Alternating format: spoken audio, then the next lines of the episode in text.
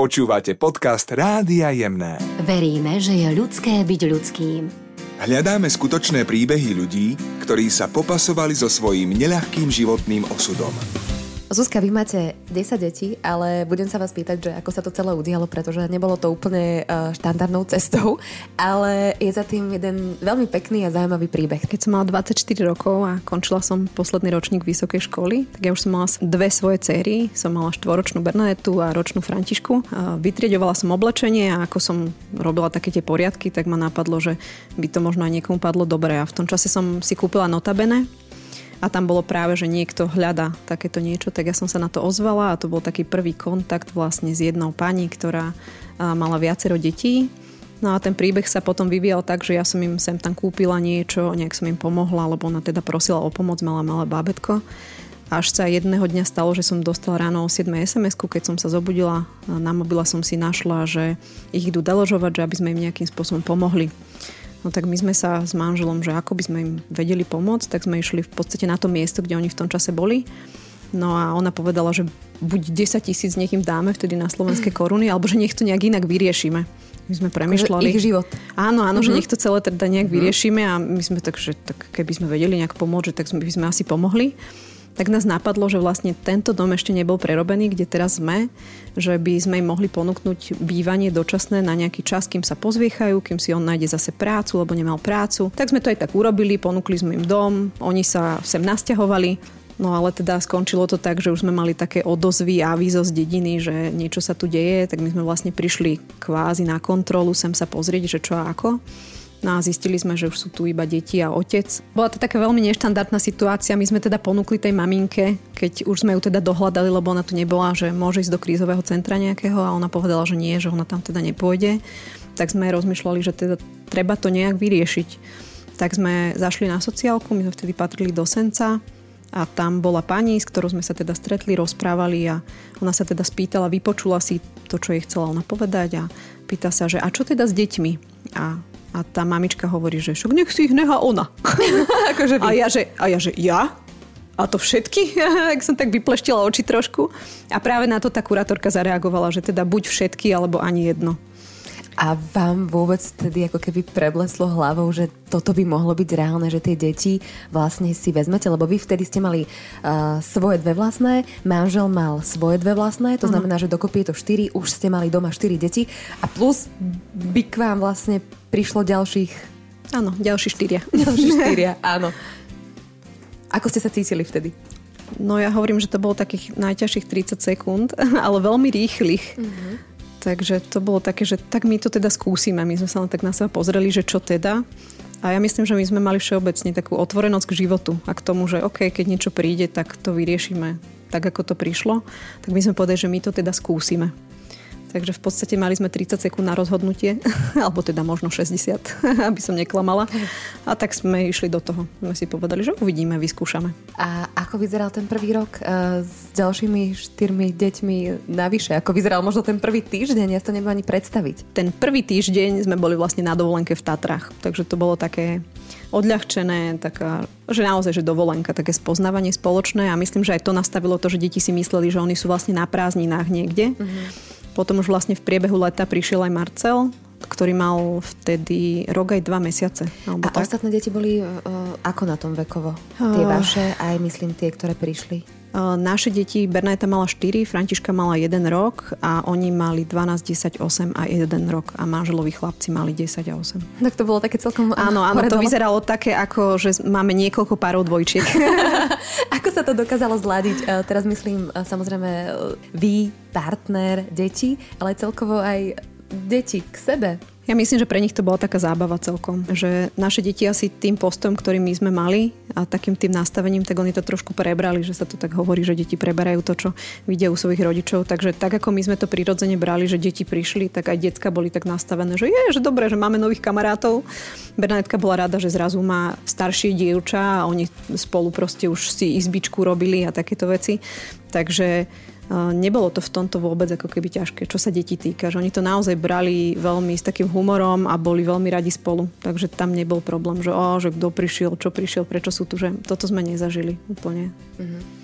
Kedy prišiel ten moment, kedy ste si uvedomili, že tak asi sa mi trochu zmení život. to bol moment večer, keď sme prišli z tej sociálky a už sme prišli teda s tými tromi deťmi a plný dom proste všetkého, hluku a, a v tom čase takého zlaďovania, tak e, som si tak večer sadla na gauč a som sa tak srdce rúco rozplakala. A prišiel za mnou ten najstarší chlapec a pýta sa ma, že, že prečo plačeš? A ja hovorím, že no lebo môj život sa práve skončil. Aha.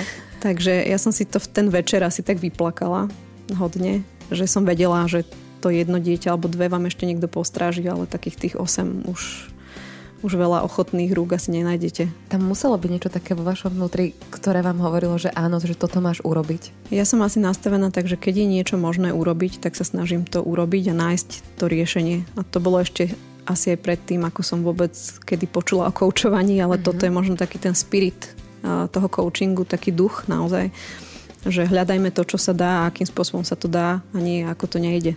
Takže my sme asi k tej situácii tak e, pristúpili, že sme boli pred to postavení a povedali sme si, že dobre, tak my to vyskúšame.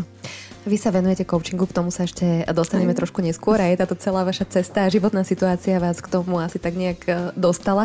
Ale poďme k tej výchove. Uh-huh. Aké bolo vychovávať toľko rozličných osobností? E, aj ten vek bol samozrejme rôzny.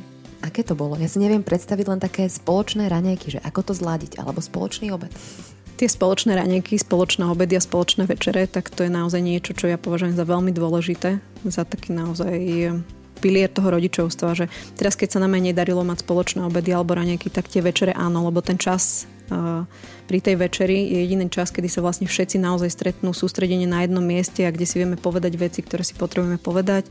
Rodičia sa aj všeličo dozvedia o tých deťoch a medzi sebou všeličo porozprávajú. Takže toto máme doteraz. Starší pomáhali, vždy to tak bolo, že niečo oni pripravili, niečo my.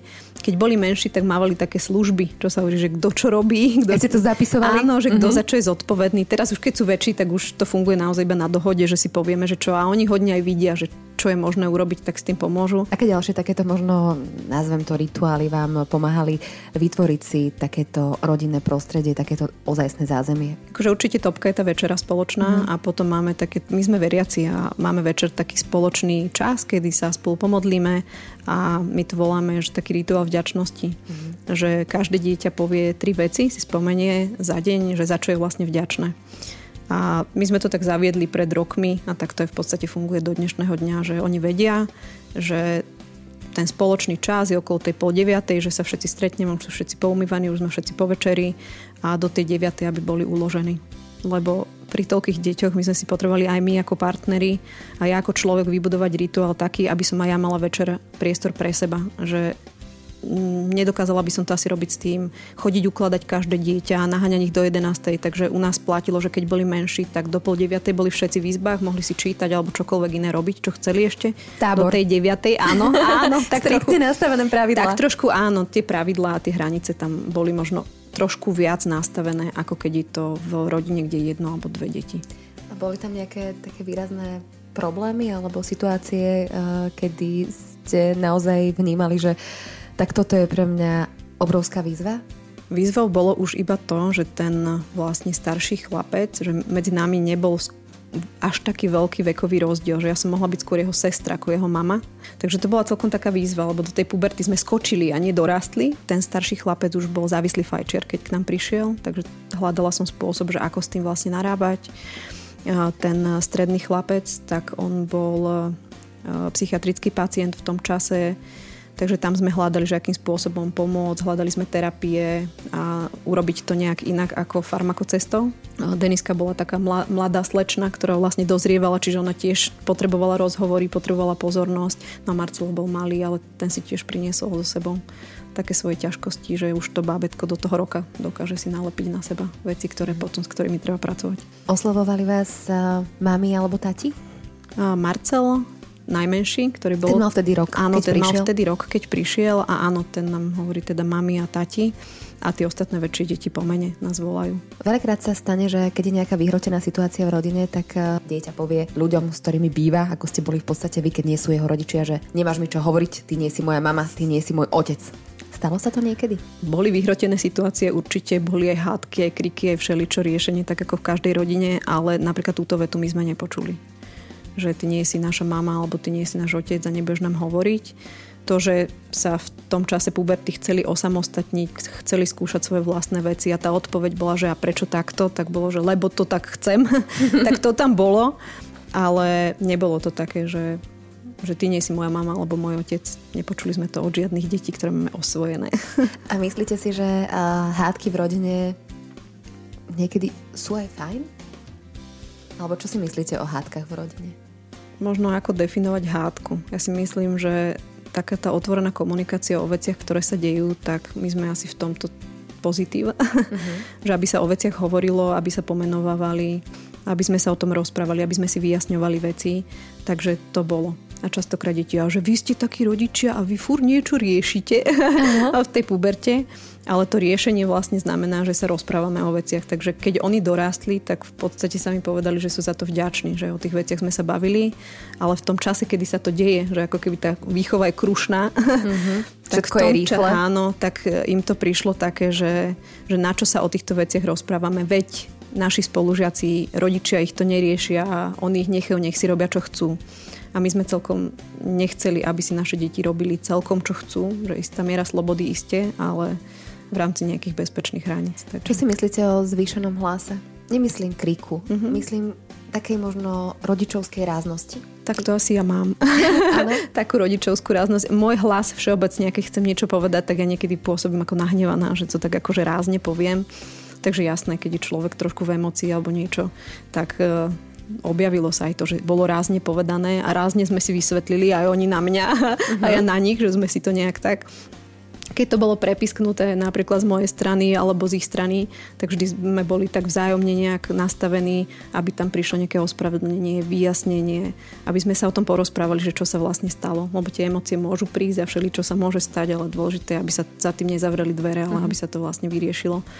A ja to berem všetko ako taký výchovný moment, že mm, podľa mňa dokonalosť úplne neexistuje. A že aj my si myslíme, že á, dokonali rodičia, ale sme, akí sme a v tom momente je dobré ukázať, oni nemusia byť dokonalí a keď sa niečo stane, tak to vieme vyriešiť. Na to som aj chcela uh, trošku ako keby naraziť, mm-hmm. lebo mám pocit, že veľa možno matiek v dnešnej dobe uh, si myslí, že by mali plakať za zavretými dverami, keď sa niečo udeje, alebo že by sa s deťmi malo rozprávať len v pokoji mm-hmm. a v mhm. kľude a do nekonečne vysvetľovať, ale preto sa pýtam aj na tú ráznosť, lebo niekedy možno je potrebné učiť deťom nejaké hranice a smer. Hranice, áno. Ja vnímam tým, že sa rozprávam s veľa rodičmi, ktorí riešia nejaké rodičovské starosti a záležitosti, tak hej, jedna téma sú hranice. Myslím, uh-huh. že aj naše osobné, uh-huh. že pokiaľ naozaj necháme ľudí ísť, ale vo výchove to je jednoznačné. Uh-huh. Ja som pôvodne, úplne pôvodne učiteľka v materskej škole uh-huh. a neskôr teda pedagóg tiež. Ste si urobili svoju vlastnú škôlku? Áno. Áno. A tam tá téma tých hraníc je veľmi silná, lebo hranice nám vytvárajú bezpečie. Takže mm-hmm. aj v tomto kontexte, keď prišli deti vlastne z prostredia, ktoré bolo úplne zmetočné, že oni vlastne nemuseli nič, oni nevedeli, často ten príklad bol taký, no naozaj, že zlý v niektorých momentoch, tak im veľmi pomáhalo to, že boli nastavené hranice, že vedeli a dokonca cez práve nastavené hranice a taký režim a rytmus sme práve tomu strednému chlapcovi pomohli od tej farmakoliečby, nastavil sa, vedel, kedy sú raňajky, vedel, že potrebuje ísť von, že potrebuje nejakú tvorivú aktivitu, vedel, kedy sa chodí spať. Čiže tie hranice toho, čo znelo akože tábor, bolo vlastne nápomocné v tom, aby sa oni trošku zastabilizovali, aby sme mohli normálne fungovať. Dostávali ste veľa múdrych rád od rôznych ľudí, ako by ste mali vychovávať deti, ako by ste mali žiť? Ja som trošku aj hľadala tie rady, lebo tých situácií bolo naozaj veľa a boli nové tie situácie pre mňa. Takže dostával som také profesionálne rady a veľa z nich nefungovalo. Že niektoré možno s takou drobnou obmenou aj čo si tam zafungovalo, ale mnoho toho nefungovalo, lebo my sme boli veľmi špecifická skupina a naozaj to, to zladenie a to zžitie a tie špecifické malé momenty, ktoré sme potrebovali vyriešiť, tam bola asi aj tá cesta k tomu koučovaniu. A ja mám tiež taký pocit, že tie malé momenty e, sú v živote dôležité a krásne. Ktoré máte vy rada, možno že aj doteraz, ktoré si ceníte a pri ktorých sa tak vždy zastavíte a poviete si, že toto je super, že toto mám, že takto to nakoniec je. Jeden veľký moment, že už vlastne naša osvojená dcéra má svoju dceru, čiže máme vnúčku. Uh-huh. A keď človek vidí takéto pokračovanie toho, čo urobil, lebo ja som tak hovorila, že ja som si vedoma toho, že som obetovala veľký kus svojej mladosti pre, pre to, aby iní mohli žiť nejakým spôsobom, aby mohli dostať lepšiu šancu na život tak e, pre mňa toto je asi tak najviac. Keď vidím, že mojim deťom sa darí, že máme syna, ktorý tancuje v Lúčnici, že máme práve túto vnúčku a, a že detkám sa darí, tak to je také zadozuždenie. To sú fakt na nezaplatenie momenty. Mali ste niekedy pocit, že, že to aj ľutujete? Ako náročných situácií bolo dosť, lebo fakt riešili sme marihuanu, alkohol, skúšanie a rôzne také veci, ako pubertálni rodičia riešia deti skúšali, ale že by to bolo o tom, že, že nie, neurobila by som to znova, tak toto neprišlo. Vy ste mi spomínali, že nedokážete byť len matkou, ale že potrebujete kreatívne tvoriť a pracovať, že to milujete, že keby ste to nerobili, tak sa cítite, ako keby ste nemali uh, ruky, nohy. Ako je možné zosúľadiť prácu uh, s desiatimi deťmi? My sme vždy s manželom pracovali na voľnej nohe, takže on bol vlastne živnostník a ja popri ňom som, mám SROčku teraz, takže tiež som podnikala a som pracovala. A, a bola to výzva v tom, že my sme vlastne sa nemohli nikdy poriadne zamestnať, lebo sme potrebovali byť k dispozícii, buď jeden alebo druhý, lebo čokoľvek tam z jedného dňa na druhý sa niečo stane a potrebujeme to riešiť z hodiny na hodinu, ruka zlomená alebo čokoľvek iné. Takže my sme sa skôr uberali týmto smerom, že aby sme boli flexibilní v tej pracovnej oblasti a tam sme to aj vykrývali, že keď som ja vlastne pracovala, tak e, manžel bol k dispozícii s deťmi a zase naopak. Mm-hmm nejaké tajomstvo uh, time managementu je? Možno nebrať veci tak veľmi vážne a riešiť to, čo príde. Uh-huh. Spomenuli ste manžela niekoľkokrát, to je vlastne druhá polovica. A ako to vnímal celé on? Ako váš partnerský život? Asi to nastavenie bolo také spoločné, že tá otvorenosť pre život, ktorú som povedala, tak to sme mali asi spoločné ladenie, že OK, keď to treba teraz vyriešiť, tak to spoločne vyriešime a toto som vnímala aj z jeho strany. Vnímala som podporu v tom všetkom. On je skôr taký tichší a pôsobím tak, že som viac komunikatívna, ale čo sa týka takého toho spoločného rozprávania o tom, rozhodovania o všetkých veciach, tak to bolo veľmi také spoločné. A práve veľa detí odskúša ten partnerský vzťah, že či to je naozaj, lebo to je záhul riešiť tieto všetky situácie a všetky veci a vlastne vás to vráti k tomu, že nakoľko je ten vzťah pevný a nakoľko je skutočný. A dá sa povedať, že ja, ja mám takú svoju vetu, že deti žijú z lásky svojich rodičov. A tak to je, že keď nefunguje ten partnerský vzťah, tak tie deti to vidia a následne to ovzdušie v tom dome je celé týmto poznačené. Takže my sme sa museli veľmi vrátiť k tomu, že ako to je medzi nami a či to takto ustojíme a že akým spôsobom budeme aj sa starať o ten náš vzájomný vzťah. Takže my máme každý útorok večer rande, oh. kedy chodíme vlastne spolu von. Keď sú deti malé, tak idú s nami, teda Aurorka teraz má 3 mesiace, takže chodí s nami ešte na to rande, ale ideme von, porozprávame sa, aby sme mali naozaj taký nerušený čas pre nás. A zároveň ešte to, čo ma k tomu nápada, je, že starostlivosť o seba. Že starostlivosť o partnerský vzťah a potom aj ten čas, aby som si ja našla že si viem vydýchnuť, že si viem posedieť, viem si prečítať knihu, trošičku do kľudu ísť sa prejsť. Takže aj toto sme si museli vyjasniť, že kedy bude tento priestor, lebo to by bolo naozaj iba, že ráno človek stane a večer padne do postele a niekde v tom kolobehu sa stráti. Ten začiatok bol, že nebol čas. Mhm. Naozaj nebol čas na nás, nebol čas na mňa a ja rada používam také prirovnanie, že v tom lietadle, že som si uvedomila, že keď vypadnú tie masky, že najprv si ju musí nasadiť tá maminka a potom tomu dieťaťu, čiže zachraňovať celý svet až potom.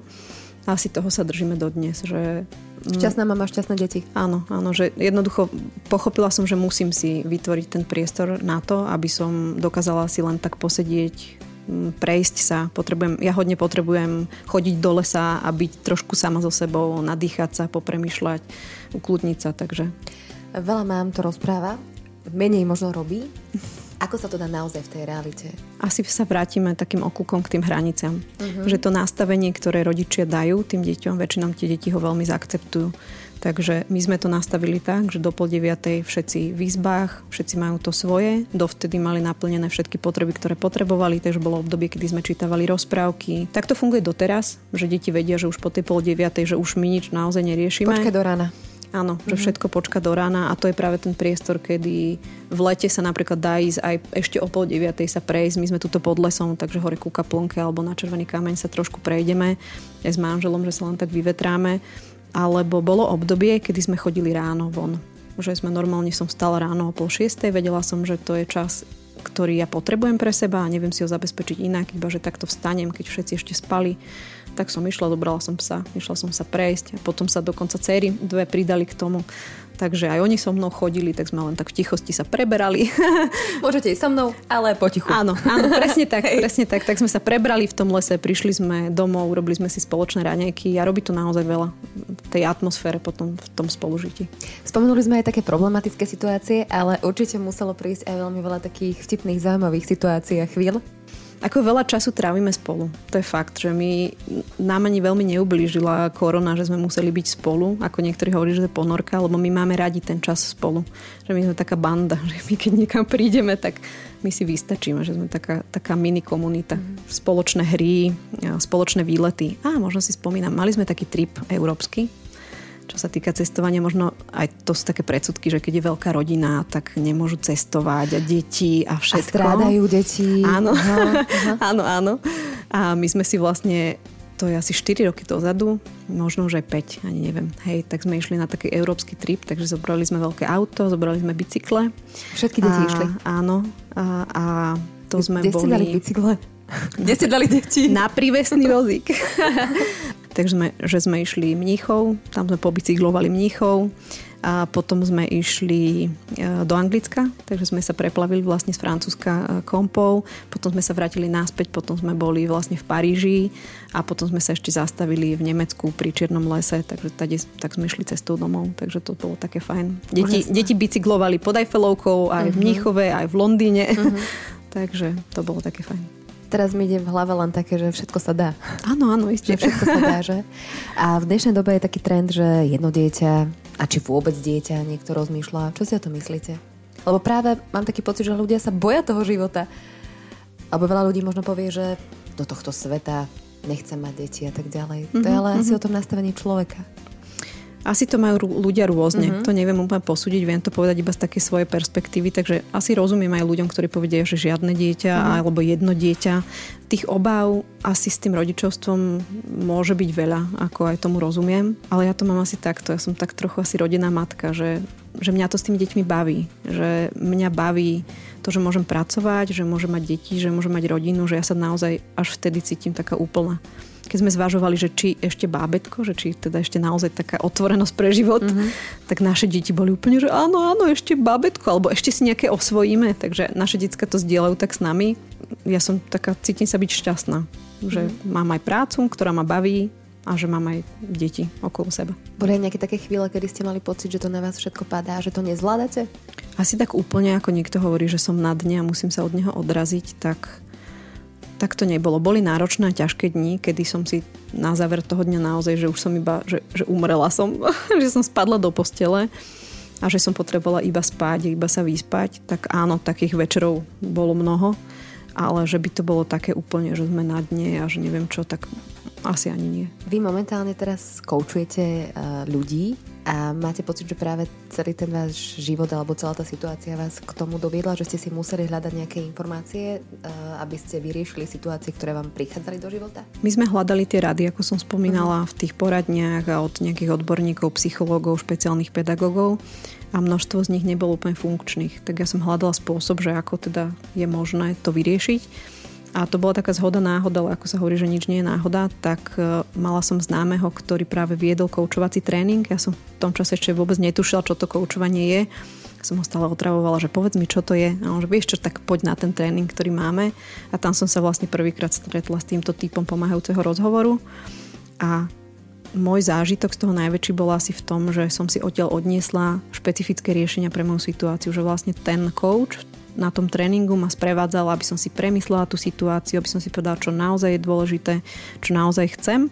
A s pomocou toho kouča som si našla to ako keby špecifické riešenie presne na moju situáciu a najväčšia radosť bola, keď ja som to skúsila ono to naozaj zafungovalo v tej našej rodine.